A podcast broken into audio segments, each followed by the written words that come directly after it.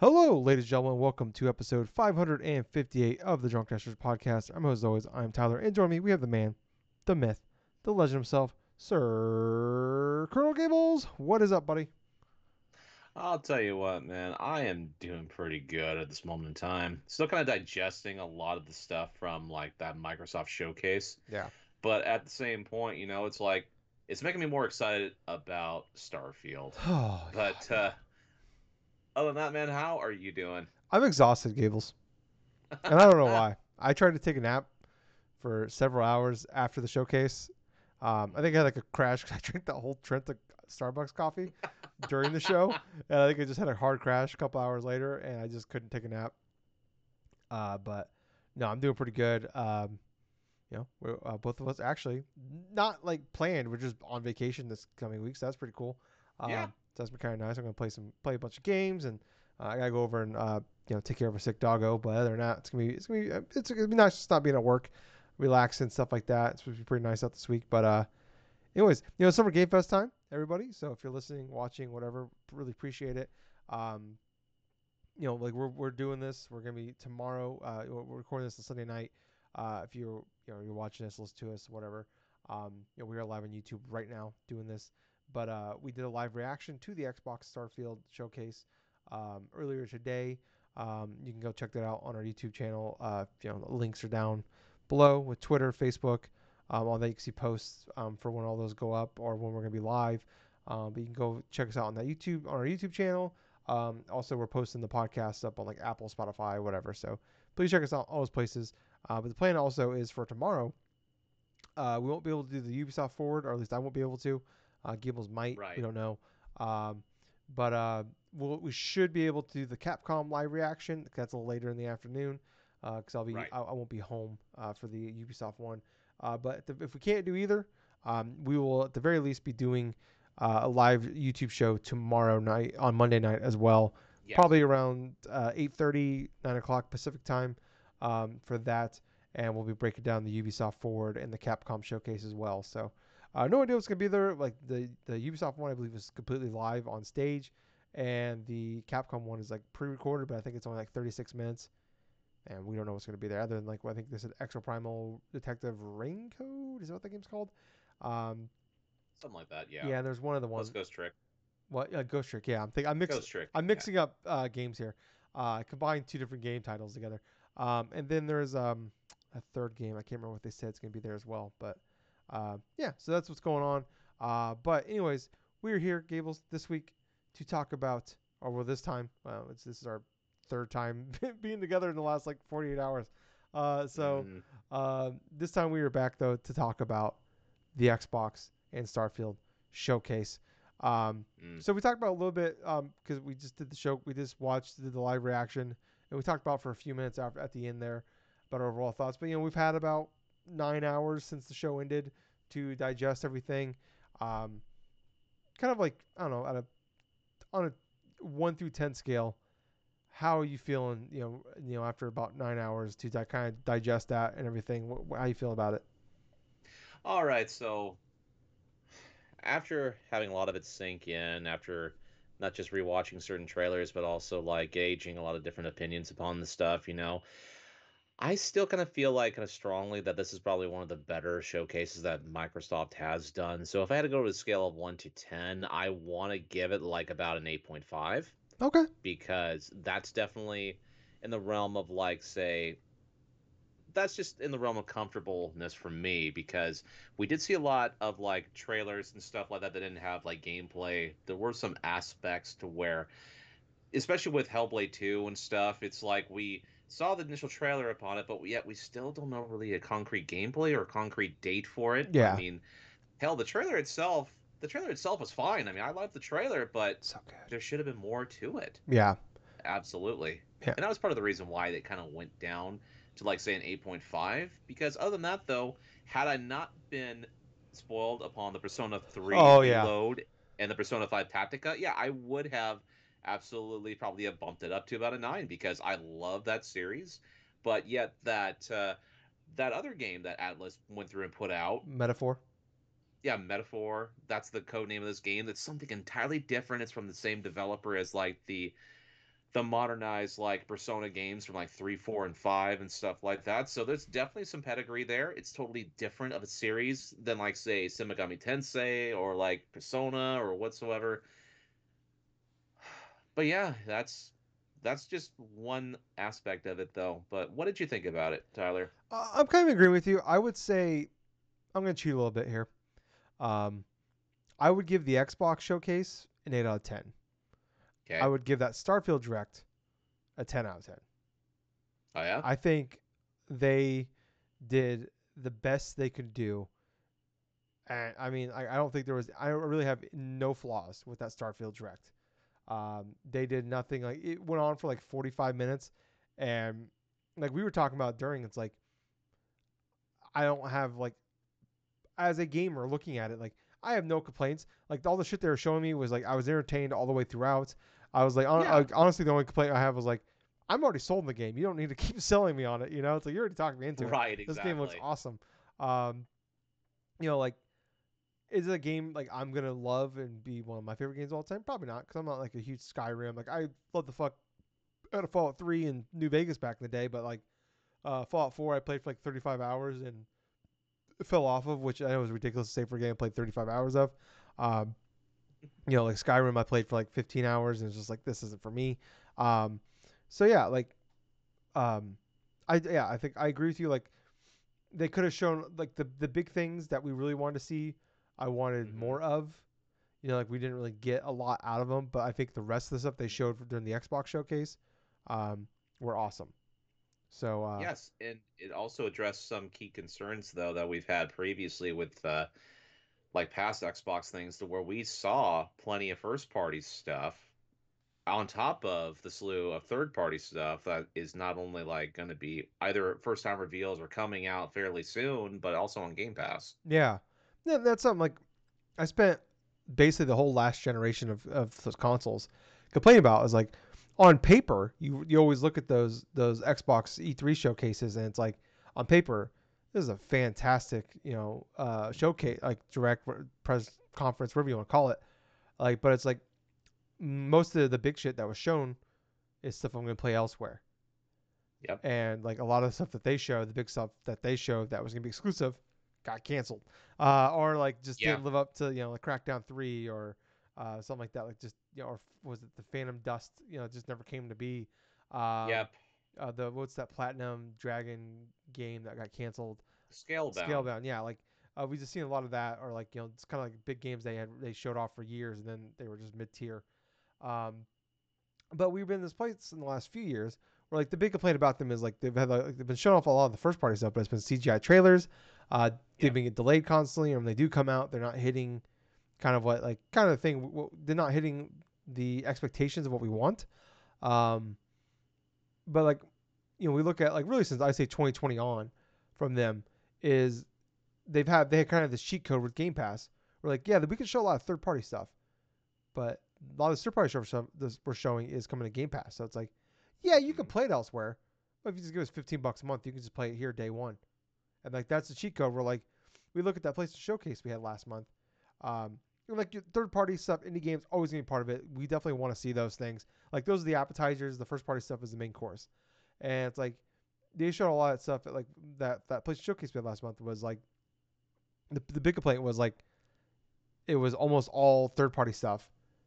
Yeah. Uh, and like the first party stuff, It's a page in a Microsoft's book. yeah, but like the first party stuff was like CGI trailers, and the Yep. third party stuff is stuff I'm gonna play elsewhere, and it's not coming to PlayStation Plus, day day day and date, Mhm. and that's kind of like the, the cheat code that you know that Xbox has here, where like, yeah, like all these games, like okay, so they put a tweet out uh, before this. I wrote down what they put here. So, uh, 27 games were shown, 21 coming to Game Pass. Yep. 13 first party, 12 world premieres. Yeah. like, That's the cheat code. You know, like I think couple I think 2021 they had 30 games shown. I think 27 were coming to Game Pass. Uh, last year, like they always like you know like last year was the same kind of same thing, but the, the big issue was the everything's coming in the next 12 months, and we obviously we didn't go over that again. We know what happened. Um, yep. Yeah, I, I yeah overall though I would say like eight out of 10 for the Xbox side. Starfield was a 10 out of 10 because it's just I think that was just perfection of what you want the thing to be.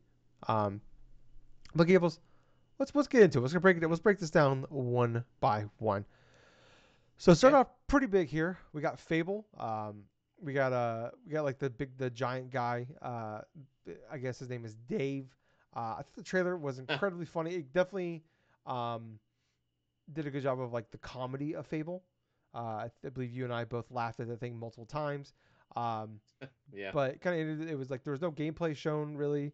Uh, it was all in engine they said, um, but no release date. But it, we do know it's coming Game Pass day one. Um, how you feeling based off of Fable so far? So far, I kind of like the. I kind of like the whole Monty Python esque humor about it. I mean, Yeah. they definitely retain some of the charm of what made the Fable games like, kind of like what they are and stuff. Which is basically it's sort of like a satire of like certain action RPG stuff. But uh, yeah, it was kind of weird some bits of that trailer and stuff because you see some of the modernized like you see like a like a modernized dude, you know, just talking to you verbatim about this game and stuff about Fable 2. And on top of that, you get this medieval sense of like, oh, okay, you have you have a whole bunch of different like characters and stuff, like a medieval garb and stuff and weapons, and like have to face off against these certain creatures and stuff. I think at one point you see this girl or something that's gonna be faced off against this werewolf cinematic and stuff. Yeah, But uh it was kind of jarring because you have two different styles. That's what I kind of thought about it. The humor itself, I thought was pretty good. I mean, I love that type of like almost like a dry sort of humor in regards to the Monty Python sort of style, because they'll they'll either hit or miss based upon like uh, your understanding about some bits of the humor of that. But uh, the only different disappointing aspect of it is it wasn't a longer kind of. It wasn't longer, and it didn't show any type of gameplay with it, and plus no release window at least. I wasn't expecting a full on release date, but at least given like god, maybe 2024, 2025 or something. I mean, it sounds like this is pretty much the start of what direction they want to go to, but yeah, they don't, just don't feel comfortable with the overall showcasing of the whole gameplay aspect of it yet. So it must not be solidified. yeah. Um, I heard they ran like uh, from what I understand they ran into a little bit of development issues, but it's not like uh oh we're fucked. It's just like um, I don't know. Just basically like just kind of a normal game dev issues that happen throughout development, and they're kind of Right. just like in this like stuck in this little rut right now. Um, and I I imagine like because so many other games that did show off like got 2024, a few did at least.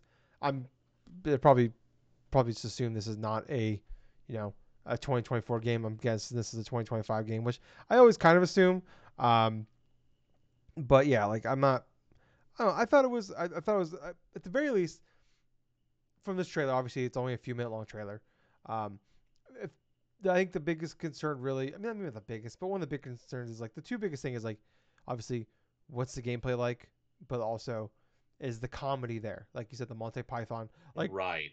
the Fable games are always just inherently funny, and that with that British humor, and I would say so far, based off this trailer, um, you know, just looking at what we got here, they've at least nailed the humor part of it. Um, so that is like a l- bit of a relief there. So uh, I, I came away pretty, you know, pretty positive away from it. But yeah, I was like, my yeah, like the one, like like I said, the one big complaint I have is I want to see what the game is. Everything I've I've heard about it, it's basically they're like trying to make a Fable game with like with uh kind of like uh inspired by The Witcher 3 in a way. So like a gigantic that. world, you know, with uh, you know, uh, b- a big explorable world, um, with you know, with British humor, which sounds in, in theory sounds fantastic.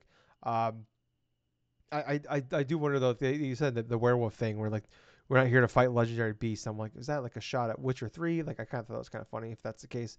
Um, but yeah, I really I, I, I enjoyed that trailer quite a bit. Um, next up here, another Xbox uh, first party game here. South of Midnight. Is Compulsion Games.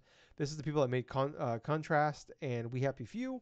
Um, they uh, not really any gameplay. It was like a CG trailer, but they said it's in engine, so I'm, I'm guessing it's like a, a cutscene from the game.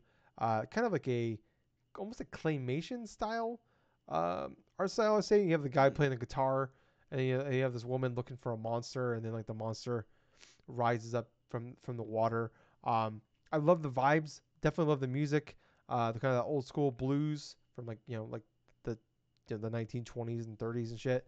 I like Robert Johnson. Uh, you know, kind of inspiration there. Uh, once again, no release date. Uh, but I don't know, like they make some interesting games. Like I think We Happy Few was not like what we all were hoping it would be when they like that was shown off for quite a while at like Xbox events. And the game kind of we all like realized like when the game came out, it's like oh, it's this weird like live service style game, or like they kind of kept making it like we all thought it was like a Bioshock style game. And Yeah. Contrast was like a a cool like launch game on PS4. Um, I remember it had the extra life room in there you could find as well. That was really cool. Um, I don't know, like we don't really know what this game is, but I, I would say at the very least, I am interested in this game, South of Midnight, because of the style. But that's kind of it. What about you, Gables? That's the same direction that I had with this game. I love the style. I love the aspect of the trailer. The clay.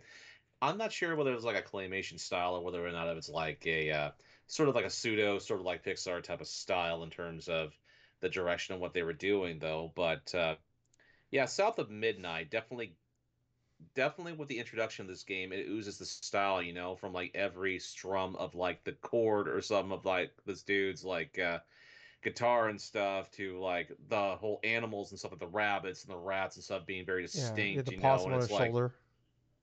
Oh yeah the possum on the shoulder and stuff just hissing at you because you're getting too close and all this other stuff. It's like i love that you know? It's it definitely feels like a creative take upon like a southern setting on top of who knows what type of a game style this is going to be. I mean they didn't specify but from everything that uh, I've seen so far from this introductory trailer, it sounds like it's kind of sounds like your kind of basic action game. This is me, me guessing, speculating, and stuff. Yeah, with Maybe like some sort of a bounty hunter sort of style, you know? yeah, because she has like something on her back that like could be like a bow and arrow, could be a sword, could be some sort of weapon.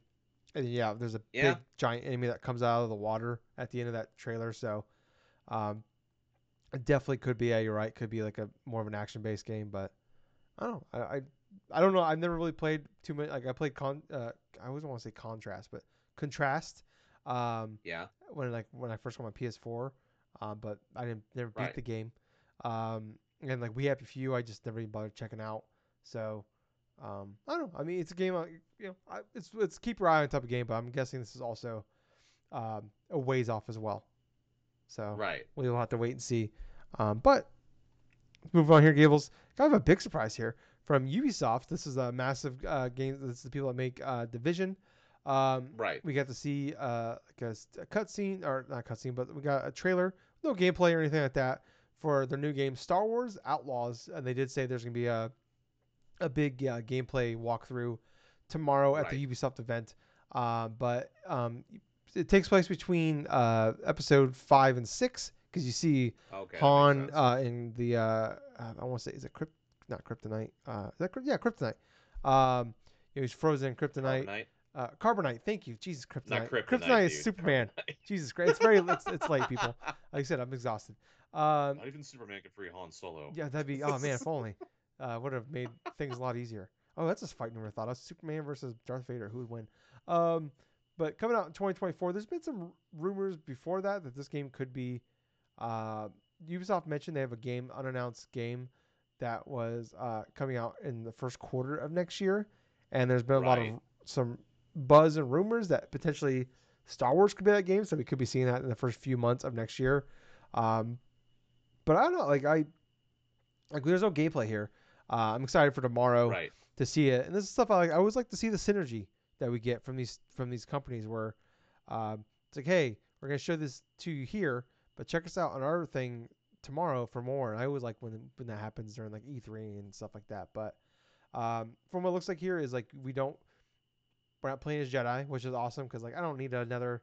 Like we already got Star Wars Jedi Survivor and stuff like that. Like I don't want I don't need another one of those. Like this is its own different thing. It's gonna be like you're you're playing as like it looks like a you know just like you work for, you know you're in the you know um, you're not a, you're like a Han Solo style. You, you know you're not a you're not a good person, you're not a bad person, you know, but you're just you know you're doing jobs to get by. Uh, you got a cute little friend with you along the way. Um, uh, yeah, so far I I definitely am. I'm I'm excited actually. I think a little more than I thought I would be. Uh, for this Star Wars massive entertainment game, ever than I ever thought I would be. So, what, what how are you feeling, Gibbles? Honestly, it's interesting because this is sort of like a uh, new like style of it's like almost like a new style of kind of like tor- storytelling inside like the Star Wars like uh, franchise itself. You know, it's something completely different.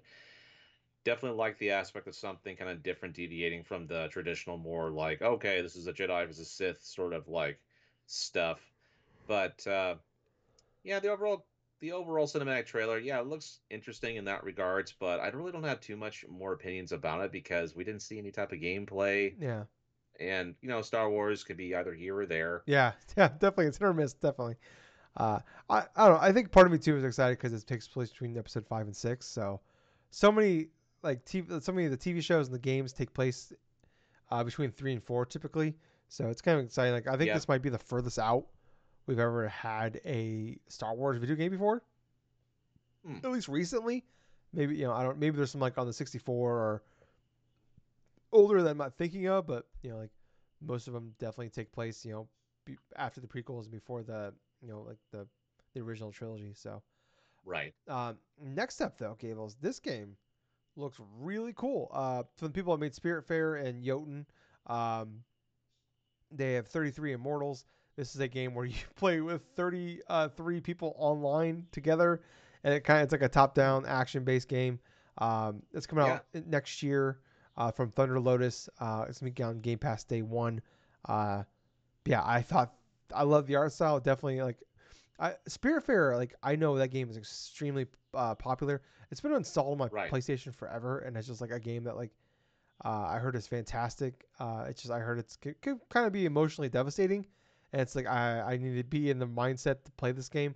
Uh, but uh, definitely I feel a little more motiv- motivated to go check that game out finally. But uh, I this might be this might be like one of my favorite games so far Summer Game Fest. How you feeling about this one? I'll be honest with you, man. I mean, 33 Immortals definitely looks like an interesting style of game. I mean, I'm I I feel like this is the perfect game for Game Pass. Mhm. Why? Because you're going to have a lot of people that are going to be wanting to try this game at launch and there's going to be a lot of people which I hope that it's going to be like that type of co-op experience and stuff to where you can go online and stuff and find like a whole bunch of random people or something to play with while you're in the middle of the game, you know, instead of having to invite like say 32 other friends if you have like 32 other friends that want to play this game Yeah.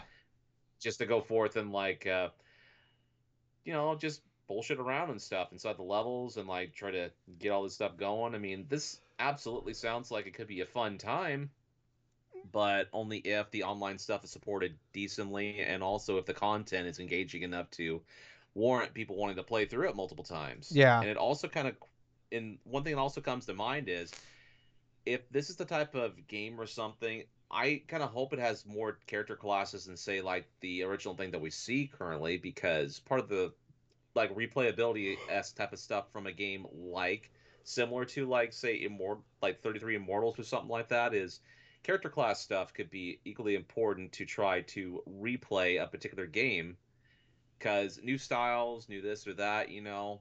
You don't want to be that game or something that uh like an open sort of like action game sort of like this and stuff and like just be one playthrough and done you want to keep people coming back to want to play more and more more and more pretty much Yeah. but yeah it looks pretty good i want to try that when it comes out next year Yeah, like you said, it's a perfect Game Pass game. Um, they did mention about like pick up and raid, um, Hmm. and uh, this is a roguelike as well. So I'm curious how that part's gonna work with the roguelike. Like, is it like do you have X amount of lives, or is it like once if everybody dies at the same time kind of thing, or oh I don't know. I like it's definitely yeah, like I said, like this is a perfect game because like you know the main issue is there's so many like we're not in that you know we're not in that in like the 2000s era where like um, everybody we always played Call of Duty a lot mainly because like yeah Call of Duty was a good game but like we played kept kept going back to Call of Duty because it was like the one game that all of our friends had.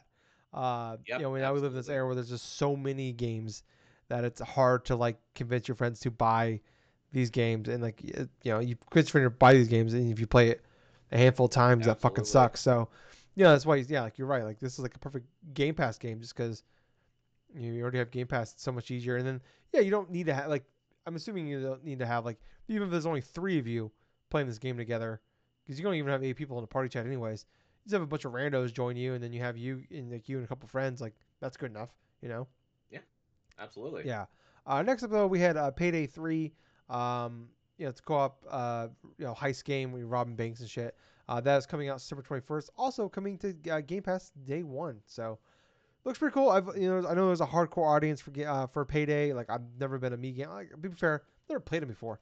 Uh, but I don't know. Yeah, the, same. The, the the fact that it's coming to Game Pass definitely is like all right, cool. Like at the very least, I will probably check this game out. But I don't know if it's gonna be a game like uh, I will put a lot. It might be one of those games I play a couple times and then kind of move on from. But um, I don't know. I'm kind of excited about the idea of like actually jumping into a Payday game. What about you? Uh, you know what? When it comes to Payday 3 and stuff, it looked all right from what I saw, though. But uh, to be perfectly honest with you, dude, I mean, it takes a certain type of group and also a certain type of like, like feeling or something like that to actually go forth and try to play games like, like Payday 3 and stuff Yeah, like that. I mean, I've never been really, yeah, the whole teamwork based stuff, you know, trying to find a couple different people to try to, you know, try to help you along with that stuff. I just don't really find it too interesting currently. I mean, never really was my cup of tea. Yeah, yeah, like uh, it's definitely it's like I think it's one of those games that's just we're not that people for. Like, if we saw Jake around, like he'd probably be fucking nerding out about this game, and Yeah, pretty much. he's definitely like he was always like you know of like you know he's been around for several years now, but he was always like more the multiplayer guy of the group. So, um, Mm. yeah, it's like definitely that's like one thing I think we, we miss in the group is like we don't have that big like you're the, you're the Destiny guy, but we don't have that person that, that plays all those kind of big games. But um, there is Yep. definitely like some of the games that has a hardcore audience behind it, and I'm sure they are incredibly excited. Uh, next up though, a game called Avowed. We saw this a few years ago, um, going from Obsidian, which you know Obsidian quietly we always we always give like a lot of props to like Insomniac on the PlayStation side for like just pumping Yes. out games like crazy over the last like five years or so. Um, where Obsidian just doesn't really get their due. Like like since Xbox has bought them, they put out Outer Worlds, Pentiment, and um, Grounded. Uh, all three, you know, really well reviewed games. Uh, True. and then right now we got Avowed coming out next year, and then also they mentioned they're working on Outer Worlds too. So, um, yeah, so we finally got some like real gameplay of this. Like, you know, Outer Worlds is like kind of like you know their Fallout style game. Uh, and Avowed looks like they're kind of like uh, you know, Elder Scroll style game. But from what I've seen of this, like, you know, like I, I mentioned, like, never been like a Bethesda game studio person. You know, like a big per like I love Fallout 3 because I was like nothing like we ever played before. But like you know, Skyrim didn't click with me. Like you know, Fallout 4 kind of fell off of after a while. Um, but I don't know. Like I saw the gameplay for this. I see everything from this, and I I was blown away. Like I thought this looked really really cool. Um, ton of fun. Um, could we could I could come out and it's just like ah, it's just not what I want. Yeah, definitely. But uh, I am definitely way more intrigued by this than kind of how I felt like I would be, yeah, 12 hours ago. What about you? Like I said during the live stream that we were going through, this game, like I said at that time, looks like Skyrim, but much more evolved. And man, I gotta admit though, from what Obsidian has done to flesh out Avowed and stuff, from the first initial time we did see the release, like the reveal trailer, to the whole gameplay aspect of this thing, this has me wanting to delve into playing this game when it releases. Because you know, Obsidian, they have made some good RPGs in the past. They were the ones instrumental with making Fallout New Yep. Vegas. So this is something I really want to give a shot to because it seems like a fairly colorful, fun like fantasy RPG. You know, I I really don't see too many good like Western like RPGs sort of like this. You know, Yeah. so I want to give this game a shot when it yeah, it comes seems out. like you know they never really when they put games out, they don't seem to miss. So, uh, you know, not all of them are like you know I'm not saying they're game of the years, but they're always good quality games. So, um, like these same people that made my game of the year 2014, South Park Stick of Truth. So, Yep, and that's a fantastic RPG oh yeah, as so good, love that game. Uh, I've 100% the game twice now. Uh, next up though, uh, another cool, really cool crossover here. Sea of Thieves teaming up with Monkey Island. Um, that is coming out July 20th, uh, where like they go and like they find this like majestical land of uh, you know of Monkey Island. Uh, I've only ever played like a little bit of like the Secret of Monkey Island. They did the remaster on 360 way back in the day. Yes. Um, one of those games just not for me. But uh, I mean, I, I I will say like Sea of Thieves is like it's crazy like how popular, how how good they made that game um, over the years. Uh, like the Pirates of the Caribbean stuff, uh, I know people loved it last year. Um, Yeah. A lot of people were excited for this one as well, uh, especially with they just put out the the new Secret of Monkey Island game last year. Um, and it was actually Yes. really good. Um, is this is all free as well. Uh, but I don't know, like I you know I played Sea of Thieves for the first time last year uh, with with a couple of friends, and like man, I was I was like this is actually a really good game. Like not that I doubted that, but like when I played it by myself, it's like okay, I, I, I like this more than I thought I would. But uh, I don't know. It seems like the humor is there. It seems like you know like the quality is there. Like they're not like this isn't just like shoehorning Right. in something. Like they've actually put a lot of time and effort into this. But um, how do you feel about this one, Gables? I feel this is a perfect collaboration between Sea of Thieves, you know, and like the whole Monkey Island stuff introduc introducing into this whole foray because it makes a lot of sense. Microsoft pretty much owns Double Fine and stuff like that, and then like a whole bunch of like the Monkey Island stuff. So this collaboration is Oh, actually a fairly natural collaboration. Yeah, well, because. Double Fine, but did Double Fine make that game? I don't think Double Fine no, that that, game. was. I think there's well, something else. I know Lucasfilms owns the rights to it. Lucasfilms, that's right. Why the fuck was I thinking Double Fine during that time? Um, but anyway, I think there were aspects of uh, people who were inspired by Monkey Island that do. I mean, they're very Fine. similar style games, like the Double Fine games, and Yeah, yeah, Um, yeah. But uh, anyway, when it comes to the collaboration itself, you know, I like that idea, but I've never been too much of a Sea of Thieves fan. Never really had too much interest in wanting to try to play it. But I gotta say though, it does look fairly good. yeah, yeah. It was LucasArts that made the game, but maybe who was it? Uh, Tim Schafer was a part of that. Yeah, that's why. Okay, I was I thought maybe that was right. So- Yeah, Tim Schafer was a part Which- of that. So that's what I yeah, was. Yeah, so you weren't wrong. I was like, that must be what I was. I'm like, I, I made the same conclusion too, but I'm like, well, that's yeah. But uh, yeah, no, I- yeah, I agree. Like, I think it looks kind of cool. I don't know if it's gonna be something I'm gonna like. I'm actually gonna jump back into, but you know, July once it like like every other month is just pretty packed with games. So we'll have to wait and see. Um, but yeah, I can't. Uh, I'm excited for people that are super pumped for that game. Um, next up here, though, Gables. I didn't realize this at the time, and I guess he said it, but I didn't hear him say that. Phil Spencer, that so we had the the new thing with Microsoft Flight Simulator with uh, I thought it was like an expansion with like all like you can do the rescue Right. stuff and everything. Um, and they showed like the Dune. Uh, so the Dune thing is actually we get to play as like the I don't know what it is like the Dragonfly looking uh, ship. Um, so that is coming in November for Micro, Microsoft Flight Simulator. But all of like the rescue stuff that they were showing, that is a brand new Microsoft Simulator game called Microsoft Flight Simulator 2024. This is a different game. That's pretty cool. Yeah, I didn't. I I, I- I guess I didn't realize realize all that. So it's I, wow, interesting. I I, I don't know. Like talked about. I, I I- I think I respect this game. I, I had a good time. I fucked around with it on Game Pass for a while. I've told the story a million times where I flew around. You know, uh, from Des Moines. I flew around, flew over my childhood home, flew over the home my parents live in. I grew up in like when I was a teenager. I flew over my apartment, and then I crashed my plane into into my work. Uh, so uh, that was kind of like the extent of my gameplay. Like I played like two hours of it, and it was kind of fun dicking around. And, Like I ticked, I, flew, I flew some other places. Uh, I this game is definitely really cool, really well made. Um, but I don't know, like I don't think I'm gonna be like super pumped to like you know do uh, to to crop dust stuff. Which I love crop dusting, but you know I do a different type of crop dusting. What about you, Gibbles? Tell me how you crop dust. Oh my gosh, dude! I'll tell you, this definitely is a game that I probably would just give a shot on Game Pass because hey, it's something that's going to be chill in between games I'm already playing. And I'll, I'll be perfectly honest with you, I'm sure. kind of having some interest in wanting to try out the Dune stuff. I mean, heck, I mean, I'm kind of staring at like a whole entire book set here of Dune that I have conveniently placed around my room.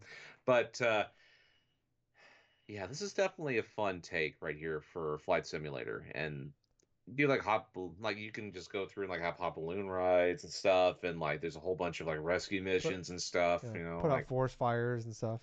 not forest fires So it's definitely something entirely different, but I, I, it's the type of thing where I need a chill game in between trying to play some games. So if not this, then probably like, uh, oh god, that pressure washer simulator, Power wash simulator, yeah. power wash That game is really good. It just gives me anxiety, so I can't play it. So uh, No, it- into it. that's kind of like the opposite with me, dude. Where it's like it's super chill and stuff like that, but I start to have the same type of mind like mind frame thing while I'm actually working and stuff. And like after about a half hour or something like that, I get incredibly tired. Yeah, okay. I just got like I just get incredibly incredible anxiety because I'm just like I gotta get like it's like my ADD just kind of kicks in. It's like it just drives me nuts that I can't get the shit clean enough. Um, I, I will say though, like I did like the like the show like the tornado, like that would be cool to like fly around and like just get close to tornado, see what happens. Like Dude, I don't, the, yeah, I think it would be awesome if you could actually fly into the tornado.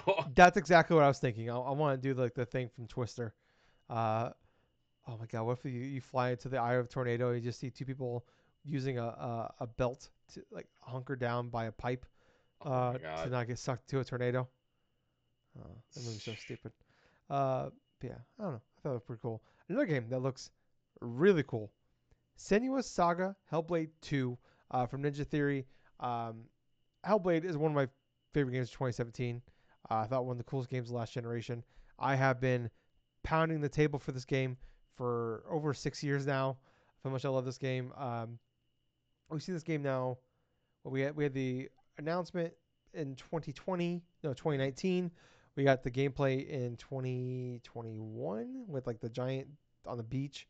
Uh, then we got this. This is more. They said it's more of a. This is actually a cinematic uh, part from the game, um, where she's like in a cave and you see like these weird like likes um, in in the walls, um, dealing with her psychosis and everything like that. Um, I I I loved all this.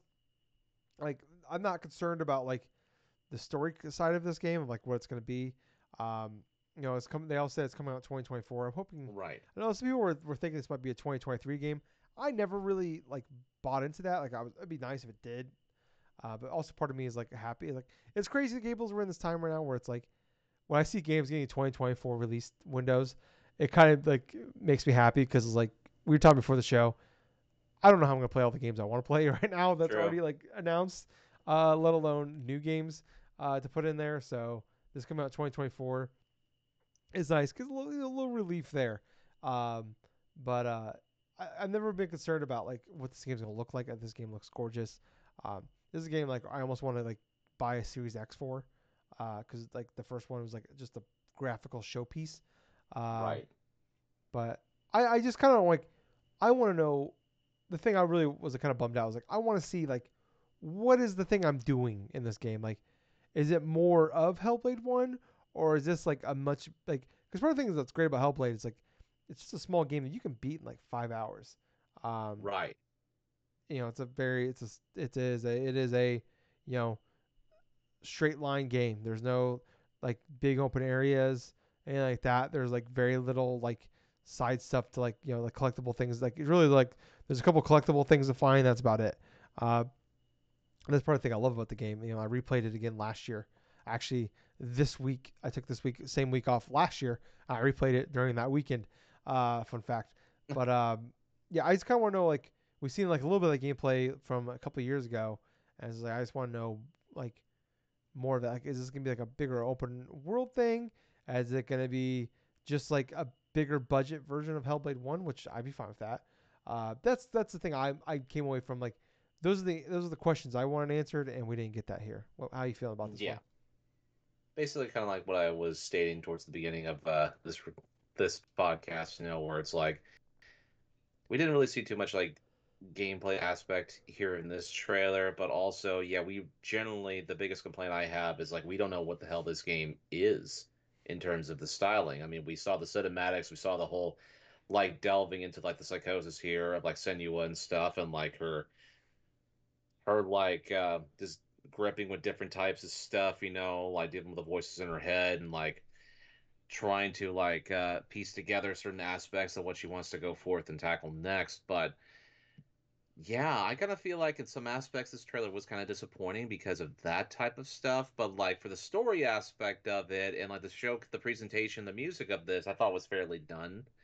So with Hellblade 2 and stuff, I just want to learn more about the overall game itself. Is it just going to be period by period or something of like what her mind, like what she remembers or something? Or it's just things happening in like real time and then like going going to like specific points and stuff throughout? Is it like a linear type of game are we talking Yeah. about? I mean, some so many questions yet to be answered from this game, but unfortunately, I don't think we're gonna learn any more until like around next year. Yeah, I, I I'm hoping it's like an early game. Like I wonder if we get like another developer direct uh, from Xbox like we had back in I think was that February we got that. Right. Um, maybe yeah, February was when we got that. Um, so maybe we get another one. Maybe not this year, but early next year as well. Like right. maybe also if we got like one of those like at the beginning like every year, and then we got the like the the big June thing from them. Um, because I wouldn't be shocked if like I'm hoping that this is like an early like the first half of next year type game, and maybe Avowed's like their like one of their big um like you know second half of next year game. They did mention though like that they they want to get to the point where they're putting out a, a four first party games a year, which is not the first time Right. they talked about that. Um, in the yeah, they talked about that a few years ago, um, but you know I don't know. It if they, if they don't think this is like well we've got Avowed and this for next year, so we're off to a decent start if, if those two can hit. Um, Yeah, if we do like a four first party games a year stuff, you know, I mean, we've already got like about two so far this year. Yeah. Um. Yeah, we got like Redfall and uh, uh Hi-Fi Rush, and then Forza And then Starfield, Starfield. Yeah, so there's four this year. that's four. Uh, that'd be a pretty good year. Obviously, Redfall is what it is, but yeah, and like I, I imagine a lot of those games they like are gonna be like smaller games too. Like it's not gonna, like might we might get like when they said about four, they weren't talking about four big AAA games, but like when you look at like um um you know we might have like a Pentiment in there and stuff like that. So right. um, yeah, we will have to uh, wait and see on that one. Next up here, though, Like a Dragon, Infinite Wealth, uh, coming. I believe this will be the eighth um, Like a Dragon game slash Yakuza game coming out early 2024. Um, is that is it only on PC and Xbox? Did they mention anything about PlayStation? Not yet, at least. I mean, Oh, it let definitely has not been mentioned. Not even like by uh, the social media stuff for PlayStation stuff. I mean, I didn't see any type of updates. Yeah, I'm I'm, I'm checking out PS5. That was like, um, sorry. What, what was your thoughts though on this one, Gibbles? Okay, so for Like a Dragon Infinite Wealth, I was actually pleasantly surprised that we're getting another game in a Like a Dragon series so soon after the first one. But what's also kind of funny is like it's even from the initial trailer, it it holds it holds that direct humor that the first game had, and uh, because of the incredible weirdness of the first, I mean, I'm kind of excited to see what is going to go on next because it seems like the main character here is like inside the United States. So Yeah. whatever type of crap he gets himself into here is going to be extreme, probably going to be extremely funny. Yeah. yeah. Uh, so I, I did I did look it up though. It is coming to PlayStation as well. So Okay, good, um, good. this is this is one of the few games that is coming that was at the showcase that's not coming to the Game Pass day one. Uh, but yeah, I love the trailer. It's like it, it definitely like I mentioned it in the live reaction. It's like uh, it is awesome. They just did the Austin Powers thing, which uh you know I don't know 20 years later still fucking funny. Uh, so uh, I thought it was really well done. Um, but uh, yeah, early 2024, it's crazy. Like I, I, I, you know, I've always like liked looking at these games. I always thought that you know, um, the games like obviously have always had a huge following behind them. And it's kind of crazy. Like really, like like a Dragon was the uh, first one. I think I feel like that was actually like um, the one that kind of blew up. I would say for like uh, more so, and I think it helped come and also come the Game Pass and shit too. Uh, But Absolutely. yeah, I think that was like the first time really where I started hearing more people talk about it than like, you know, like just like hardcore gamers. Um, but uh, you know, I've never never played one before. Um, but yeah, I don't know. I mean, I, I just need to check one of these out one day. I think Like a Dragon's still on Game Pass, so I just need to check it out. Cause uh, but I always just like when I hear about this, it always just seems very overwhelming. Uh, cause these games are fucking huge. So um, hmm but uh, moving on here, Gables. Uh, I don't know, not too much to add in this one. Fallout 76, uh, as you know, as is tradition, uh, they announced that Atlant- there's going to be an Atlantic City um, expansion coming, and that is coming, I believe, in was that July? I think they said for that. Oh shit! I hit the. I'm I'm I'm looking up the trailer right now. I'm gonna try to see if they have a date on it. I don't know, Gables. Like Fallout 76 seems like they've really turned around. Like, they've definitely turned around over the years uh, from the Right. launch. Obviously, that was pretty poorly done, but uh, I don't know. I thought the trailer was nice, like you know, with the Yeah, with the the, trailer and everything. fine. But I like, mean, nothing too bad about it.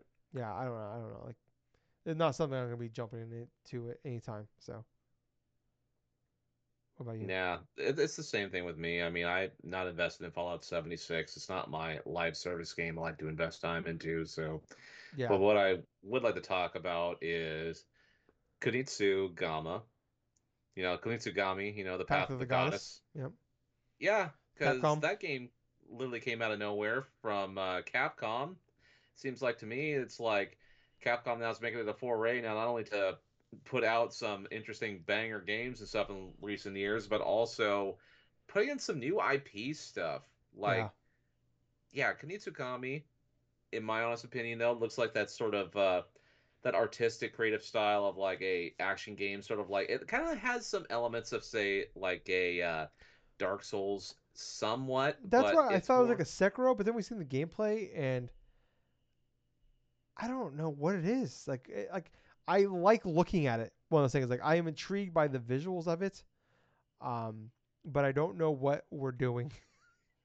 like, I don't know. Like, I almost kind of got like not vibes in like the gameplay, but vibes in like the art style of what's the uh, um, the the Capcom game where you play as a wolf. That was everybody. it's called, Oh like, my it was a. Zelda style game. it's Okami, Tyler. Yeah, Kami. So yeah, Okami. This game feels like a cross between Onimusha and Okami Oh, when okay. it comes to a lot of the aspects of it. Because the colorfulness of everything, you know, but you got the whole sort of like a Edo Japan sort of style with all these all these like rad like demons and like grotesque creatures and stuff, you know, from the Japanese folklores and like it definitely is fairly cool looking. How this game is going to play, I'm not sure, but it definitely kind of blends elements of that. Plus, you have some almost like bullet time sort of freezing things like, with Bayonetta.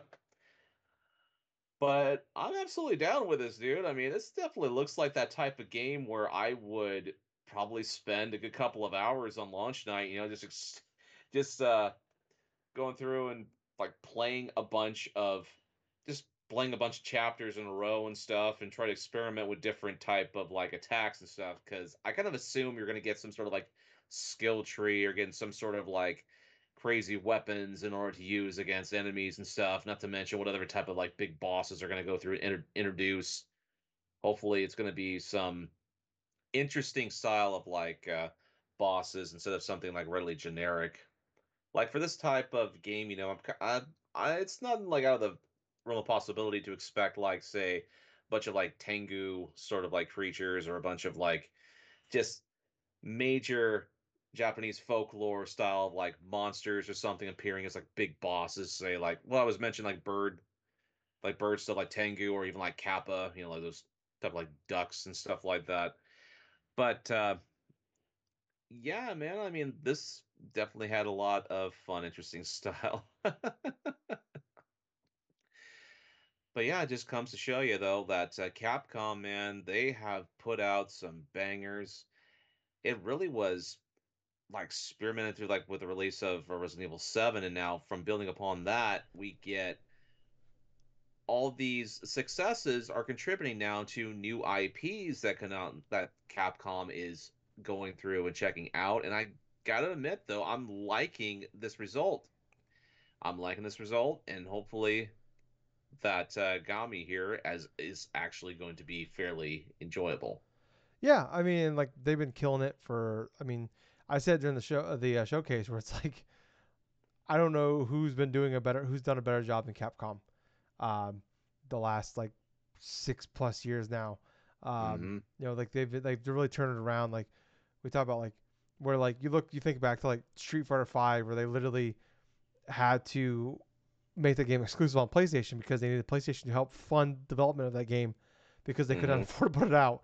Um, it's crazy where they're at now, and now like they've had like four years in a row where they've like uh, had their most successful years. They keep breaking their own records, and they, uh, you know, they talk about they, they plan on breaking those records again uh, this upcoming year, and it's like Nice. games like this is gonna be those kind of like the kind of games they need to, to, to do that. So yeah, like I don't know, like it's coming to Game Pass, so it's definitely gonna be a game like where I'm at least gonna check out. But I I still have a lot of I have a lot of questions about this game, like what it is exactly, Right. what we're doing. Like yeah, like when we initially saw, it, like is this a Dark Souls game? Like what is this? Um, but the very yeah, the game looks gorgeous. Uh, it's a very visually pleasing game. So at the very least, I will have a good time looking at it. So, uh, but yeah, let's uh, let's move on here to uh, something else here. Forza Motorsports uh, coming in October. Uh, the the date did leak. Um, uh, I think on Friday night we were talking, but we didn't we didn't want to mention it. we didn't want to spoil it for other people, but we were talking about it Friday night before the show. Yep. We, um, uh, that the uh, the about the date. So um, that makes sense. We got Starfield in September 6th. We got this October 10th. So you know, gives them a good month. And like typically, I think they come out, and you know, they always come out actually in the fall, but usually October November time frames when they come out. So uh, the game looks gorgeous. It's definitely just a matter of like, you know, like it's just it is gonna be the showpiece of the Xbox uh, Series consoles. Uh, Yes. I talked about like I am. I don't know if this is gonna be like a game like to me. It's like a perfect Game Pass game for me because, uh, you know, like Forza Horizon is a game like I had I put like probably good 10, 15 hours into, but I was like, I I, just, I had a really good time with this game. Put like 15 hours or so into it, and kind of moved on and like, cause like you know big racing games like that not typically in my bag, uh, and like I've been talking about for for a while now. We're like, I just want like a really good racing game that's not open world and like maybe this isn't gonna fix that like fill that niche for me because like I don't like the racing sim aspect of it so much. Like I I respect I enjoy these games. I respect them for what they are, uh, but like I like you know like oh just give me Need for Speed Underground. Make me a remake of that game. Uh, like I've been saying that for a long time now, and I will always say that.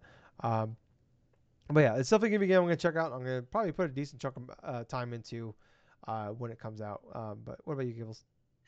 I'm in agreement with you, Tyler. I'm kind of tired when it comes to racing games tied with open world stuff. I mean, hell, it's been done to it's been pretty much done to death by Microsoft now over the past like uh, five years or something. And They EA. had s- and EA as well, you know, with Burnout Paradise remastered and stuff, and like you had Forza Horizon three and f- like four and five, you know, and like Forza Motorsports and stuff seems like a return to form in regards to its like simulation style of like racing stuff, but at the same time, this is much needed because this is the type of game where you're not going to be spending like about 30 to 50 hours exploring different things like getting sitting like score like billboards racing on different tracks and stuff like that and that's fine you know because they have those Yeah. style of games already but if you just want to go for just race without all the bullshit you know with some awesome looking cars i mean hell it sounds really good, good to me Yeah.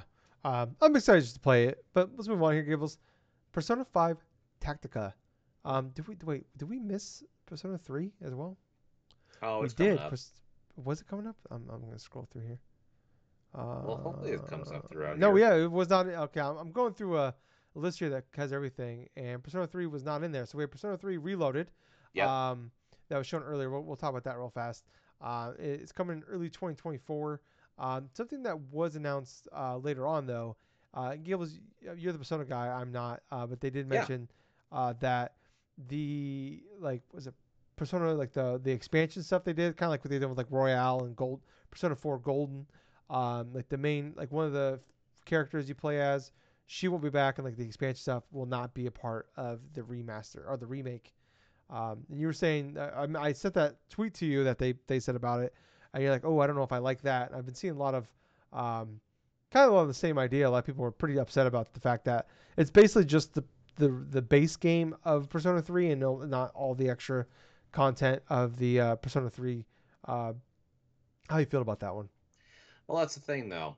I even remember like things from back in the day that uh, there's some people didn't didn't like the added DLC stuff from like Persona 3 FES and stuff because it was content that was basically after the game concluded and stuff. But uh, there were some aspects of things that didn't really need to be explained, from what I understand from back then. I mean, granted, Yeah. I did not play through the initial like Persona 3 up until that point, but as in regards to content of Persona 3 in general, it kind of has me concerned in that regards because here they are, they're doing a full on remake of the original game, right? And obviously, there's aspects about this game that are going to remain the same, but there's going to be plenty of it that looks like it's going to be updated and changed. The visual thing, first and foremost, kind of reminds me of that of like a Persona 5, where you see all these like stylish sort of like graphics and stuff like that for the menus and all this other stuff. But what's going to be interesting to me and stuff is if they're not going to go forth and have the content say like a persona 3 portable which basically had the female character and the different type of like foray story stuff you can do inside that and they're not going to have the like the PS2 like DLC stuff that was with the original content game, which delved more in the after game. I kind of am concerned what they're going to go with the initial what other changes are going to be in this game like for a fundamental like gameplay style for like different characters in regards to like say how certain plot points are going to affect their build from the course of the beginning of the game till the end. Is there going to be all these like major like changes inside of like done like the initial part of like that main area they explore tartarus and stuff up until like the final couple floors or something it just leads a lot more questions than what initially I feel like doesn't really need to be like uh, shouldn't be a thing I'm thinking about, but now after that trailer and now after that stuff that came out after the announcement of this game, this official announcement of the game, yeah, I'm really interested in seeing what else is going to come into play with answering a lot of the stuff that I have cuz in my personal opinion it's like I want to play this game. Persona that Persona series so far, you know, from what I have enjoyed, whether it's been from like parts of three, completion of four, completion of five Royal, and stuff like that, where I definitely am someone that really enjoys the games, but I don't want the original content to be jeopardized because of some needy, like nitty gritty, like bullshit or something, and inserting some other type of crap to it. So, yeah, yeah, I'm kind of like on the borderline of this right now do you think they do a Persona 3 like reload reloaded thing where like they remake they do a, like a uh, a expansion of the remake of the original like of the expansion? No, I don't think so. I okay. think this is just going to be a straight out like release and stuff. If anything, if they're going to go work on anything Persona related, it's going to be like a Persona 6. Okay. Uh, well, the Persona 3 Reloaded is coming early 2024 and it's coming to Game Pass day one. Uh, next up here, though, Persona 5 Tactica. Uh, this is coming November 25th and also coming to Game Pass day one. Um, Gables, your obviously game. Uh, Persona 5 Royal was your game of the year 2017. Was it or 2020? 2020. It was 2020. Yes. Yeah, the, the original game was 2017. Um, I don't. know. I mean, from what we see of this one, like, how, how you feel about this? it seems like a standard like a turn-based strategy game. You know, it doesn't seem that bad. I know when it comes to like the initial look of it, I kind of like the whole like chibi sort of like style of like the characters and everything like that. Also Very like cute. the idea that if I can enjoy this game on Game Pass day one without having to track down any type of like overpriced physical copies. Kind of yeah. like what uh, people are having to do now with the 3DS like versions of Persona Q and Q2. yeah. But uh, yeah, well, you don't pay sixty bucks to buy this game at launch either. So exactly, I don't have to buy the game at launch either if I don't want to. But this is definitely interesting. I will, I will definitely at least download, give it a shot, see if I'm going to be into it. I mean, strategy games, especially like tactic, tactical, tactical strategy games, uh, it's either I like it or I don't. I mean, I really enjoy the Fire Emblem series and stuff, but yeah, yeah, this is definitely like worth a rent, at least a try. I yeah. think and I, I, was wrong here. So it says up here in the article I'm looking at November 25th, but then the trailer says November 17th. So it's actually November 17th. I don't know why that is. Uh, why I said why oh, it's different. So they didn't proofread their shit. no. Uh, but this was like updated live as the thing was happening, so maybe some just ah. a typo there. Um, well, Kotaku. yeah. Uh, next up though, uh, we got like a Starfield gameplay trailer. Uh, we'll talk about it more at the end, but it's kind of like a little yeah. teaser for what to expect. Uh, another game, the next game though, a game that I, I, am super pumped for. A game called, uh, I, I believe, Jusant, uh, J U S A N T, yes. um, which I thought was kind of interesting. Uh, like you're climbing a mountain and stuff like that. Uh, like I thought the visual arts, the visual, like the visual style of this game, I thought looked beautiful. Um, I'm like, man, this almost looks like a. Uh, I, I was getting like Team Ico vibes. Uh, I can't remember the name of the studio now. Uh, you know, since they've left. Oh, Gen Studio. People that make like Last Guardian, Team Ico, Right. So that's their new game. Like they're working with Epic on that one. Uh, I was like, oh man, is that maybe, maybe this is what that is? But it is not. It's surprisingly, Don't Nod. Uh, people like that created like Life is Strange, uh, like Va- Vampire. Um, they said a game called came out uh, on Thursday called Harmony. Um, they had another game that was shown at Summer Game Fest. Remember what it's called. Uh, but they put out like a lot of like good games. Not like I'd say like fantastic since like Life is Strange one and two uh, but a lot of good like so, solid like sevens, I'd say. but this is like the first one I looked at. I'm like, this game looks really good. Um, this is also coming out on Game Pass, coming out in the fall. Um, I love the visual style of it. Uh, I don't we don't really know too much of what we're doing in this game. This looks like like maybe you crash into like this like it looks like you see like a, a ship or a boat or Mhm. something of some sort crash into this area and you're just like almost like you're um like almost like a climbing simulator. I don't know. Uh, you have a cute little dude on your shoulder with you. Um, but um, I don't know. Uh, it's one of those games I feel like it's gonna be kind of like in that like that limbo style where like there's not gonna be like a vocal, but it's gonna be a lot of puzzle solving.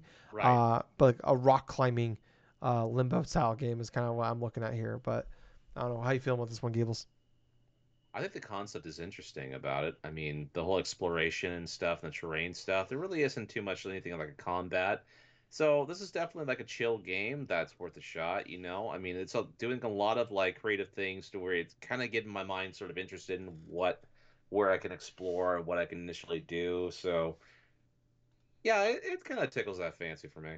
Yeah, it's definitely um, very much on my radar now, so I can't wait to check that one out. Another game that I can't wait to check out.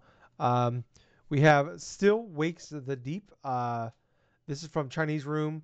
Um, like you- like takes place it's like a first person horror game uh, that you play on like a was like a oil tanker. Um, come out in 2024. This is also coming out on Game Pass day one. There's people that made like everybody uh, everybody uh, everybody to the rapture. Everybody comes to the I can't remember what it's called. Uh, that was like a that was like a PlayStation exclusive. It was like a walking simulator uh, game, um, where like you're just you know walking through and you're you know, figuring out the mystery of what happened in this place. And this Right. looks more of that, but there's got some more uh, some horror elements to it. And I don't know this game. I thought look visually is beautiful. Um, I'm definitely intrigued by the horror of it as well. Uh, because like, typically they make like walking simulator games, you know, uh, so you're not really Hmm. ever having to worry about any like dying or anything like happening to you. Uh, but I don't know, like early 2024 is what we got here. Like I said, Game Pass day one. Uh, but I don't know, I this is another game that's uh, on my radar now. What about you? This gives me a good vibes. This gives me good vibes, obviously. You know what it kind of reminds me of is it kind of reminds me of Outlast in some portions Oh, okay. because it's like it's that same type of feel to where you have to pretty much do like a run and hide sort of aspect to Mhm. it. I mean, granted, you're not like holding a camera or anything else like that, but the whole initial gameplay of it, the franticness, the pacing of everything, it kind of reminds me that of an Outlast. And just because of that, you know, from looking at the initial trailer again, it's like I kind of want to try it out. I mean, I'm not I'm not joking, man. It's like this is the type of stuff that's really cool because you don't have to worry too much about the combat stuff. You just basically try to survive by like going to different set points. Yeah, can't wait for me to play this game and you laugh at me for being scared. Um, oh, that's what I did till over 10 years ago now. Yeah, it, wa- it was 2014. We're not that old. Uh, we're old, not that old. You know, Gables. Uh, I am the same age of uh, Bowser. Fun fact for you. Uh, Nintendo uh, confirmed that Bowser is 34 years old. So, wait, am I 34? I legitimately don't know how old I am. Dude, you had a birthday in May. I did. Am I 34? Yes, you're 34. How old are you, Gales? I'm a year older than you. Are you you. 35? Yes. Oh, fuck me. I am 34. Oh my god. I'm not even like this is not a this is not a joke. I really forgot how old I You was. get to the point now you don't even remember how old you are. Maybe I just maybe didn't want to admit to myself I'm 34. Fuck me running, man. I thought I was 33 this whole time. Uh, Oh. I'm legitimately depressed right now. We might have to end the show. Uh, I have to go. gonna take some- Oh, I'm gonna take some Xannies and go lay down for a while. Um. fuck. Let's move on. Gotta cut the edge. Yeah. Jesus Christ. I'm sorry, that really fucked me up. Uh game that fucked something else fucked me up here. Dungeons of Hinton Hinterberg? Hinter Dungeons of Hinterberg? Yeah. That sounds about right. Um I guess this is like an RPG game. Uh it was revealed a while ago, a few years ago. Uh I don't know too much about it, like as far as like the developers of it. Um but it is like a I love the visual style of it. It's an indie game. Uh, this is also coming uh, Game Pass day one in 2024. But like you are like uh, a girl. It's like, you know, she like she's like riding like her sword, almost like Zelda, like rides his shield. Um, like kind of like a behind the back third person combat. Mm. Um, it says Mhm. new day, new dungeon. So it looks like maybe like you're going through the dungeons. You're right. You're grinding some rails, uh, exploring some. You open some treasure chests. Uh, but I don't know. I think the game, like, oh, you solve some puzzles as well. I don't know. I think the game looks pretty fun. It's just a matter of like, but I mean, it's one of those things where like, I don't know. Like, problem is like, we see a lot of these type of games come out, you know, in the indie world, and then like the you know the big you know the bigger game world. Uh, it's just a matter of like, you know, what's your twist? What's the thing that kind of like gets us in? And I'd say the art style, and then you know, grinding some rails. Uh, uh, yeah, might be the like the cool twist that gets me interested in this game. What about you, Gibbles? Honestly, has a lot of action and has a lot of interesting elements to it, and kind of reminds me of Legend of Zelda at some points. Oh, yeah, I can see that. Yeah. But uh, but at the same point, you know, it definitely is interesting enough to give it a shot when it comes out on Game Pass. Yeah, yeah. Looks uh, it's got some chill vibes to it at the same time as well. So could be fun. Uh, next up though, Keanu Reeves showed up. It was breathtaking as always. Um, sh- talked about we have uh, Phantom Liberty, the uh, the expansion from Cyberpunk 2077. Uh, you know Johnny Silverhand is back. We have Idris Elba. Uh, he's playing Agent Solomon Reed, uh, and like you're like trying to like I think you're rescuing the president of the new new United States. Um, that's coming September 26th, and it's gonna be thirty dollars. So no idea how big it's gonna be. Uh, you're going to a new area as well. I think it's like Dogland. I think is what it's called. Um, Mhm. I don't know. I mean, it looks as good as ever. I think it's gonna be very much so of like if you were into Cyberpunk uh, after all of the issues it had, but like, you know, like if you played it and you enjoyed it and liked it for what it was, yeah. you're totally in for this. It definitely sucks for like I every time I look at this game, it's like, man, I really want to play this game, and then I play this game, and I'm like, man, it's fine. Like I don't like I don't have any like major issue with the game. Like it just I just didn't vibe with it. Uh, and it bums me out because this is like a game that, like uh, I should love and yeah, just never hit for me. What about you, Gibbles?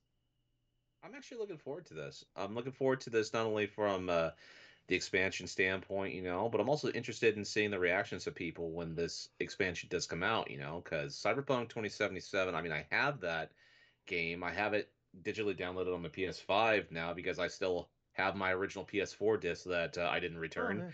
So I'm like, I am interested.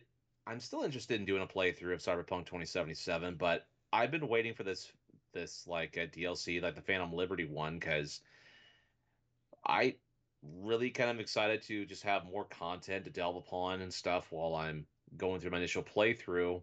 Since you know, I I just don't like it whenever like I go and I finish a major RPG stuff and then like a major expansion content comes out Mhm. like about a year or two later afterwards, and I have to figure out try to play through the initial game again and try to learn the control stuff. Yeah, it's always it's always hard when builds. games like put out DLC, you know, uh, like a Yeah. year or so later. It's like, how the fuck did I play this game again?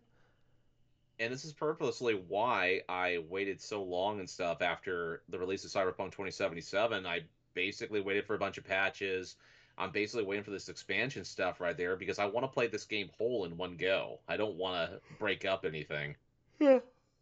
it does sound like maybe it's taking place like this will take place like inside the story, so it's not post the game. It's gonna be like taking place during the game as well. So, um, yeah, I mean, uh, there's a lot of people like super excited for that one, I'm sure. So, and you know, um, CD Projekt Red has always done a great job of like putting out good quality, huge expansions. So, uh, I'm sure that's gonna be more of the same from them. Uh, City Skylines 2 is coming October 24th. Uh, it's coming out uh, on Game Pass day one as well. Um, I don't have too much to add on the Gables. I am not like a city builder guy. What about you? Unfortunately, I'm not either. Yeah. They kind of bore me. Yeah, like it's not for me, and I, you know, but for people out there that are excited for it, good for you, and I hope it's uh, exactly what we want it to be. Uh, but game though, I do believe is for Gables here. Metaphor, uh, Mm. re Fontazio, Zontanz, fuck it, it's Metaphor. Uh, Well, I'll be perfectly honest with you, man. I mean, I look at this and stuff, and the whole naming of it. I mean, it's a crazy ass name Yeah. because, well, why not? Yeah. Metaphor, Refantazio. That's what I'm gonna say it. That's what I'm gonna pronounce it anyway. Yeah. But this is the new type of game and stuff released that's going to be released here by Atlus. I got to admit, though, I mean, they've incorporated a couple different aspects of uh, the series that this thing is like a spin off series of, you know, for like Shin Tensei and like freaking Persona and all this other stuff. It's pretty much being developed by the same person that's done Persona 3, 4, and 5. So there is definitely a lot of hype surrounding like the development of this game in particular, but I will say the look, the visual style of it is really stunning. I mean, I love the aspect of like the terrain, like the going like through the whole initial city stuff that you do see, like the the menus and everything else look like it's all crazy as crap. The gameplay, from what we have seen in this trailer, looks like it's a interesting style of like uh, turn-based RPG stuff. Which hey, that's not bad in my honest opinion, but uh, the story stuff is going to be kind of balls to the wall crazy from what it looks like to me. Yeah. Because yeah, you know, sometimes they can be rel- relatively enjoyable because even for like the like the the absolute craziest type of storytelling and stuff, there's like a semblance of like what type of a story it is, you know, that ties together all the craziness into like one cohesive thing. So it's going to be interesting to see more about Metaphor this game, like possibly next year or something, Yeah. because I want to know even more about this because this looks fantastic and there's just a lot we don't know yet of this game since it was just revealed today that was one of the other games. That was just one of those games from Atlus that didn't leak. Yeah, of, uh, yeah, of the, of the three, uh, honestly, this might be the coolest one that, of like, if there's one that didn't get leaked, Mm. this might be the best one that didn't get leaked. Yeah. Yeah, absolutely. Yeah, it's coming in tw- uh, scheduled for 2024, and it's coming to Game Pass on day one. Uh, so That's awesome. yeah, definitely. Like, I'm not a Persona guy whatsoever, uh, but it's like it's definitely like I look at the game, I love the visuals of it once again. Uh, but man, they, the the games are just they're, they're just two big Gables. Uh, If there's one thing we could say about Microsoft from this past like showcase Steely is their support for Japanese games Yeah. is definitely just strong here. I mean, they have the first reveal of like a new IP from like Atlus right here, just front and center and stuff alongside the Persona news yeah. first. And then last year they had the Persona stuff for three, four, and five. Um, Yep. I mean, we for you know for 20 years they've been trying to get like get into the Japanese market and have like kind of felt half-ass and like there's like they, there's a, a decent attempt at the beginning of the 360 era with like Lost Odyssey and Blue Dragon and then like what was that Tales of Vesperia? I not Vesperia. Yeah, Vesperia. Well, there's Tales of Vesperia and stuff. You have Lost and Odyssey. Eternal You have Sonata. like Blue Dragon, and, like that yeah, stuff, Eternal Sonata. and then yeah. Infinite Dis- Discovery Yeah, Jesus like Christ, that. one of the worst names of all time. Square Enix classic Yeah. name. Um, yeah, so like we had that little rush there in the, the beginning of that era, but like we haven't really seen them uh, attempt it really much since then. And like we've seen like Phil Spencer really push for that hard this generation. Um, you know, we got like Hideo Kojima making a game for them in the cloud. Now we've definitely seen the Atlus stuff here um, the last couple of years. I'm sure there's a couple other ones I'm forgetting as well, but yeah, Right. I mean, it's exciting news for a lot of people, and especially you know even better when these games are coming to Game Pass day one. Um, another game here is shown, Towerborn. This is from the uh, Banner Saga, Banner Saga people. Um, kind of looks like a like a side scroller uh, action RPG game uh, that is coming in 2024. Also coming to Game Pass. It is a co-op game, so you can play with your friends online. Uh, but um, I don't know. I think the game looks great. Uh, Banner Saga games are like um, people love those games. Like I've heard all Mhm. kinds of it's definitely a game that I've always wanted to check out, but uh, I don't know. There's three. They're like all three are out now, and they're pretty decent sized uh, games. So it's like one of those games where it's like, uh, you know, I, I it's, that probably never will happen because it's how much time it's going to take to do all of them. Um, but I don't. know. I like looking at it. It kind of gave me like a, almost like a like that Castle Crashers type of vibe. Right. Um, so I don't. know. I, I thought the game looked like it could be fun. What about you? I don't know, man. I mean, the overall like visual things looked all right and stuff, but it kind of looks sort of generic to me for some reason. I mean, I can't really put my finger on it though, but it just feels like like a lot of the character. It just seems like some of the character models kind of seem like lifeless in some aspects of it. The gameplay stuff kind of looks sort of repetitive in some aspects, but Okay. uh, that's just that's just me though. I mean, there's obviously more to this game that meets the eye, but yeah, maybe there's going to be something I'll see in the future that may change my mind. Yeah, I I, I just think it's got a good pedigree behind it with the Banner Saga people. Well, but yeah, it's yeah. different from anything I've ever made before. So I'm curious, like, you know, those those other games were like pretty story based heavy, uh, and I don't know, we've never really seen them. You know, maybe they can have a good quality story behind it with some with some, you know, uh, Right. pretty good gameplay. And I don't know, I, it's definitely. I, once again, it's a game that's on my radar. So uh, next up though, I think this is like the last game they showed off actually. Yeah. Uh, this is the uh, inXile people uh, Clockwork Revolution. Uh, Mhm. we were talking about kind of gave us like Bioshock Infinite vibes. Uh, and I was kind of reading online afterwards, and basically everybody felt the exact same way. Uh, which Absolutely. it's it's kind of crazy. funny. Like this game, this game looks really cool. Uh, but there was no release window or date or anything like that. So I imagine this is like a game that we're not gonna see for a couple of years, uh, most at least.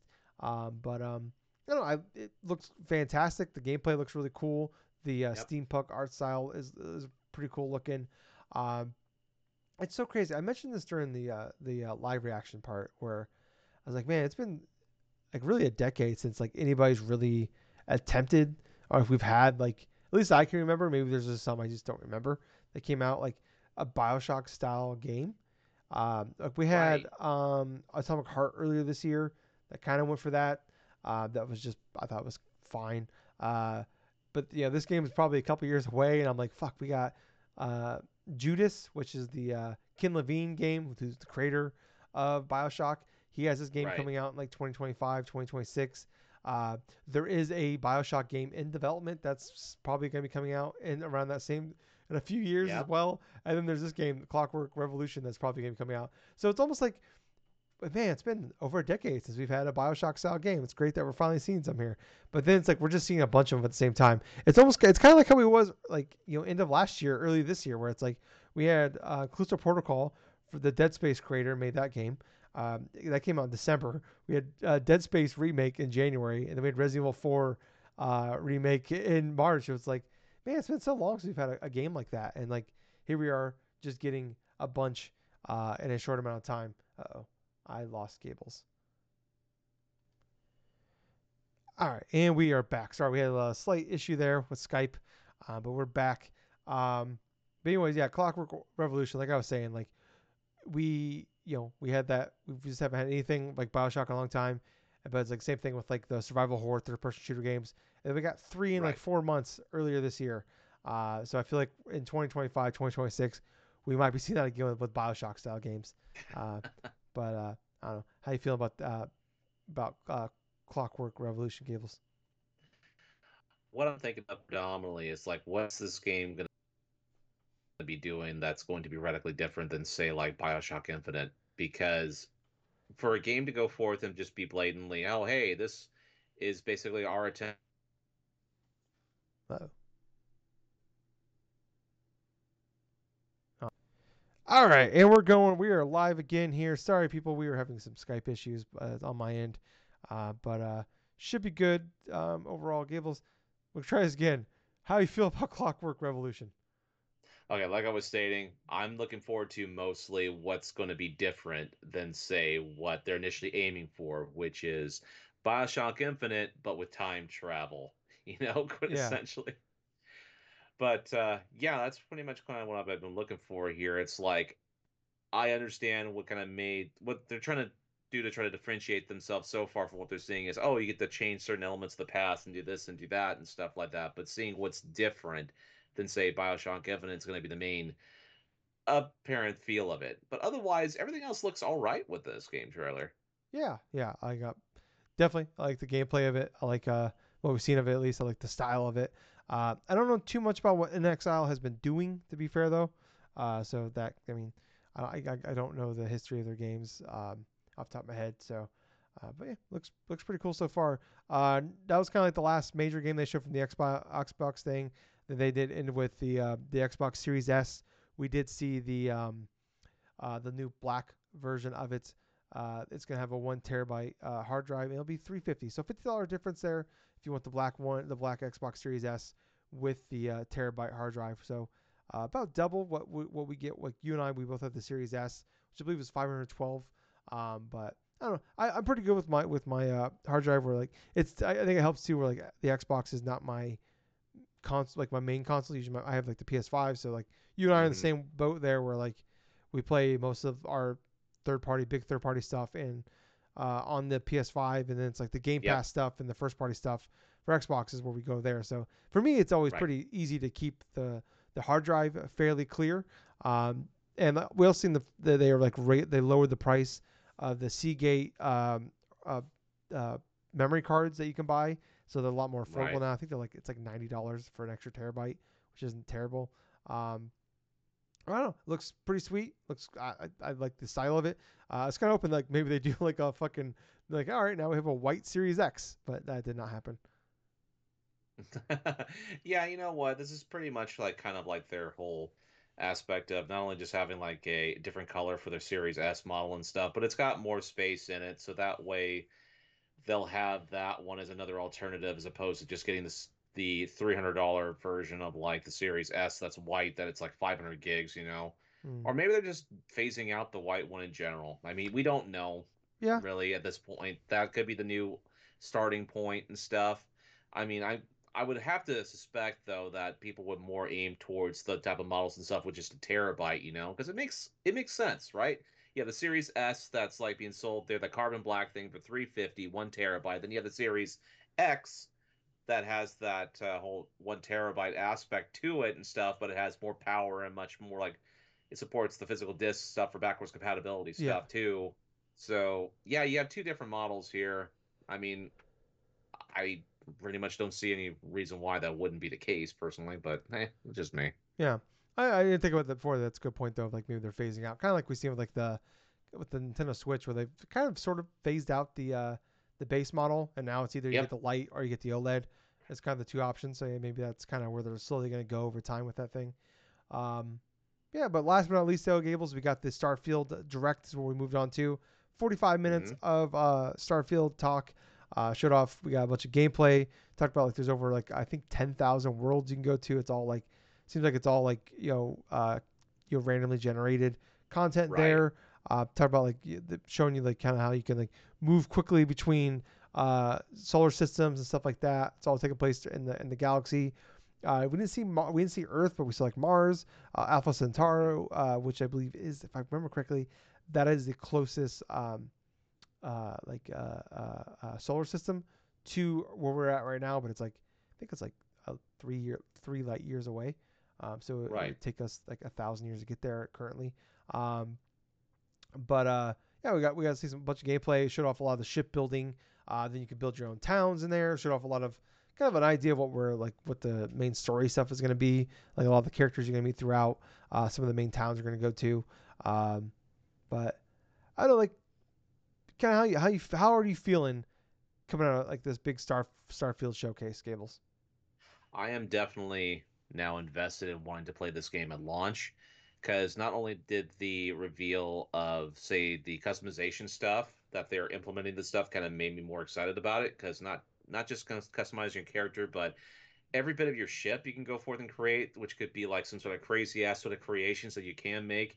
I think at one point i saw one of the developers make a big old freaking spaceship that was like of a platypus and stuff Yeah, and the, HMS like. HS HSS or HMS platypus platypus. like had- HSS platypus or something like that. Yeah. And at one point, I saw literally some one of the developers create like the Power Rangers like Megazord inside their tank mode, the original Megazord tank mode, which that one got me just going because that was hilarious. But another portion of it is like I liking like how the combat is inside of this game. Yeah. It's definitely apparent that it helped in that department because even if at least what you were saying, Tyler, when during the stream, even if it's like say a B tier style of like shooting thing, it would be definitely an improvement upon what Bethesda has done with like shooters before. Yeah, yeah. It's like kind of what I said was like, um, you know, like if if Doom is like S tier shooter, Mhm. if this is like B tier Doom shooter, like I that would be fantastic. I would take C plus tier, uh, Doom shooter, uh, because yeah, like I said, like the really the Fallout games, like the shooting is just not good at all. Uh, like the Right. ones they literally had to build the VATS system to make it playable. So, which I I know is like that like that's not the main point of the game, but uh, it is a big part of the game depending on how you play it. So, um, yeah, I, I loved a lot of it. Like I said, like the combat looks fantastic uh, for what it is. Like I, I think if, we're gonna spend a lot of time doing it, like I like for it to at least be good quality. We didn't see Absolutely. anything. They didn't show any like VATS style stuff that I remember. So uh, that's interesting. That that wasn't shown there. Um, like I said at the top of the show though, like this is I, I don't know if they could have done a better job of showing off this game. Um, I think kind of like how big the scope is of this game, the combat, uh, kind of what you're doing, the shipbuilding, uh, the the like building your towns, uh, the different uh, the amount of different worlds you can go to. Like, uh, seems like a lot of it. Just for me, it's almost like I look at like this is definitely gonna be a game I'm gonna jump into and, and, check out. Especially, I mean, it helps it's gonna be on Game Pass day one, obviously. Uh, but it's like I look at this, I'm like, fuck, man, like, um, I wouldn't be shocked though. Like for me, or like this is a personal thing. Like, I could put 20 hours in this game and bounce off, or I, I will spend fucking 80 hours in this game and get like, which I know if 80 hours in this game isn't a lot to a lot of people, but for me that's a lot of hours for a single game, and I, I could definitely see like I think that's kind of where I'm gonna be. I'm gonna spend like 20 hours into it. Like I respect what this game is, it's just not for me. Or I'm gonna spend 80 hours in this game. Like this is one of the best games I've ever played. Right, exactly the point.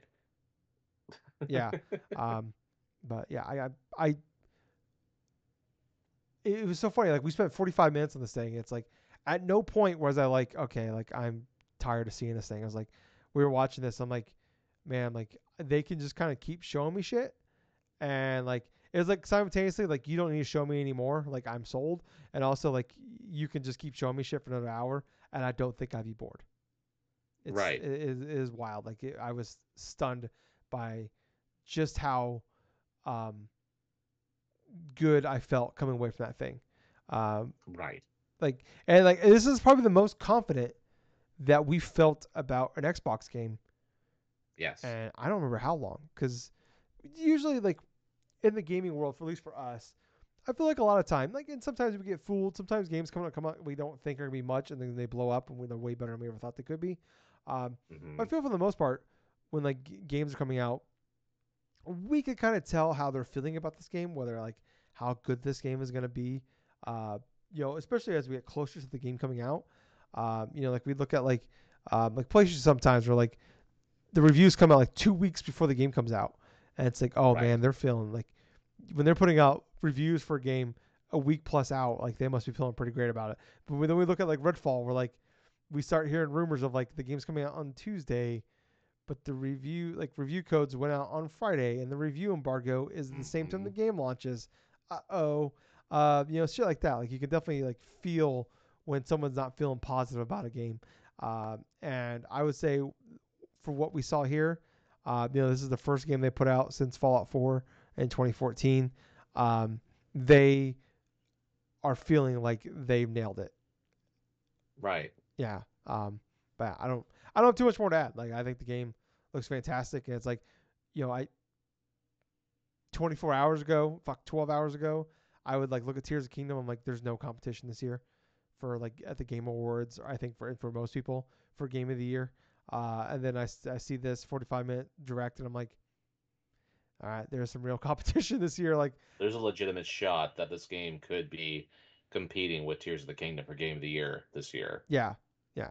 So, uh, yeah, fantastic showing. Um, anything else you want to add on Starfield though, Gables? No, I'm good. Okay. Um, yeah, I like I said at, the top of the show, like I'm an eight out of ten on that sh- on the Xbox side, ten out of ten on the Starfield side. Um, love the show. Like we talked about before, like during going into the with the live reactions, like you know going into like right before the show started, was like this was the first time in really over a decade where like Xbox can do a full counterpunch on PlayStation, uh, like, and actually gain some ground on them. Um, Right. and do I feel like it was like a full on fucking n- knock 'em out? No, but they landed a really good blow on PlayStation where I feel like this was like the first time where like I look at like they could gain some ground on them. Um, cuz it's what we've seen that that you know ever since 2013 it's just you know they built you know, PlayStation blew them out of the water with that with that conference and they've just been you know obviously they've been putting out good quality games since then but it's just like even when Xbox has been doing some good shit, they just couldn't catch up to PlayStation. This is the first time where I feel like, I'm not saying it's to turn the tides, but like they can really, they're going to catch up a little bit. I feel like in this one, like I feel like I feel like the vibes are good on this one, but I also want to remember, I do want to remind myself and everybody out there listening, is this is the exact same way we felt last year when they did that whole, the, all this is coming in the next 12 months, and then look Yep. at us now, where it's like, you know, like we're talking about Avowed next year, they're talking about um, Hellblade next year, all these other games that are coming to, to Game Pass day one ne- next year, over the next you know year, this year and the next year, and it's like we could very easily be doing the same thing right now that we were doing a couple months ago. I was like, man, they really Yep. fucked that. Like they did not nail that whatsoever. And games get start getting delayed. Shit happens. Obviously, take your time. Shit happens. Uh, but it's like, man, like I feel like you're gonna start putting some dates like on stuff, even if it's like a year. You gotta be feeling pretty confident. And I feel like when they're like, we're looking at like Fable and Clockwork Revolution and shit like that, and they're not getting, even giving us years. They're like, okay, we want to make sure like, I, it makes me kind of makes me like more confident that like Avowed and Hellblade will be next year because if they're not willing Right. to put dates on those, maybe they're like, oh, we're not even gonna bother attempting to do that because we want to make sure like we know for a fact when we when we say a date or give it a year, like that's gonna hit that hit that timeline. Uh, so yeah, I don't know. Maybe that's just me being an optimist. Uh, but yeah, overall, really great show. Um, anything you want to add though, Gables, before we get out of here? Oh no, no, I'm good. Okay. Well, guys, uh, thank you guys so much for watching. Sorry for the technical difficulties we had uh, there towards the end. Uh, but uh, we will be back tomorrow. We're going to be doing the uh, live reaction. The plan is to do a live reaction to the Capcom showcase. Uh, we'll not be able, most likely, to do the Ubisoft one if things change. I will post about that. Um, so you know, make sure you check us out on Twitter, where we will be doing updates.